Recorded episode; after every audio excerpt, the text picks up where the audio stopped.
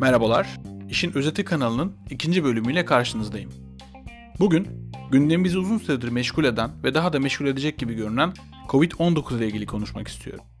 Bu bölümde Covid-19'un teknoloji adaptasyonu için nasıl katalizör görevi gördüğüne değineceğim. Ben bu adaptasyonu 3 aşamaya ayırdım.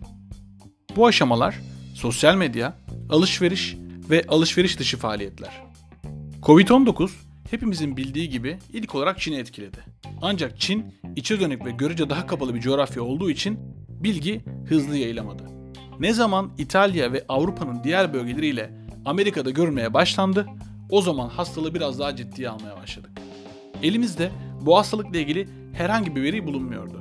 Herkes hem hastalığı hem de ülkesinde hastalığı taşıyan kişi olup olmadığını merak ediyordu. Tüm dünya güncel bilgilere ulaşmak için sosyal medyayı hiç olmadığı kadar aktif kullanmaya başladı. Sosyal medya platformlarında yapılan paylaşımlar yalnızca sosyal medyada kalmadı, mesajlaşma programları ile ülkeler arasında paylaşılmaya başlandı.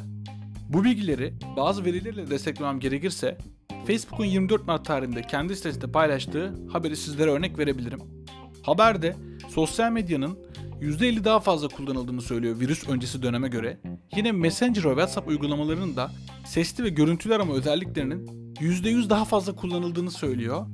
Ayrıca İtalya için bir bölüm açmışlar. Orada da İtalya'da grup chat özelliğinin %1000 daha fazla kullanıldığını söylüyorlar virüs sonrası dönemde.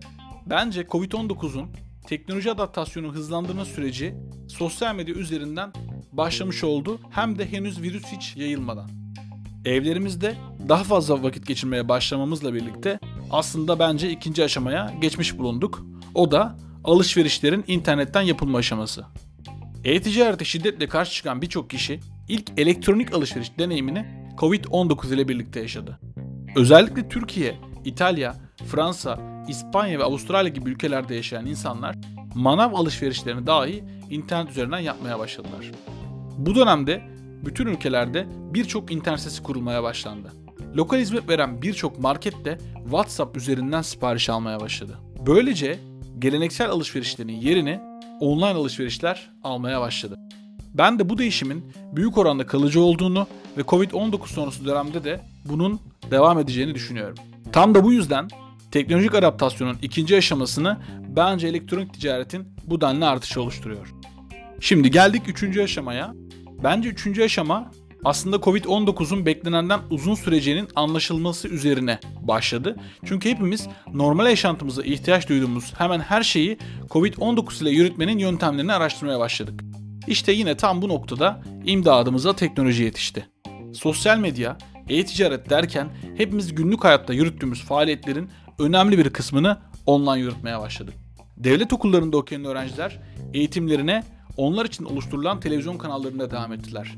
Özel okulların büyük bir çoğunluğu online dersleriyle eğitime başladı. Çağrı merkezleri çalışanlarına gerekli teknolojik altyapıyı sağlayarak çağrıların evden yanıtlanmasını sağladılar.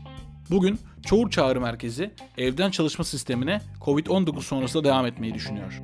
Spor salonları üyelerine online hizmet sunmaya başladı. Konserler ve diğer performans sanatları online platformlara taşınmaya başlandı. Birçok müze artık online ziyaretçi kabul ediyor.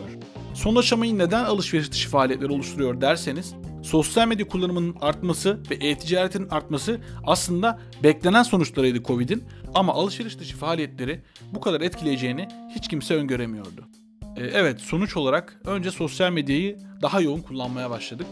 Sonra alışverişlerimizi daha çok e-ticaret üzerinden yapmaya başladık.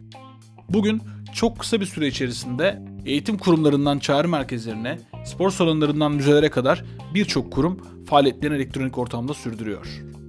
Evet, e, kaydımızın sonuna geldik. Umarım keyif almışsınızdır.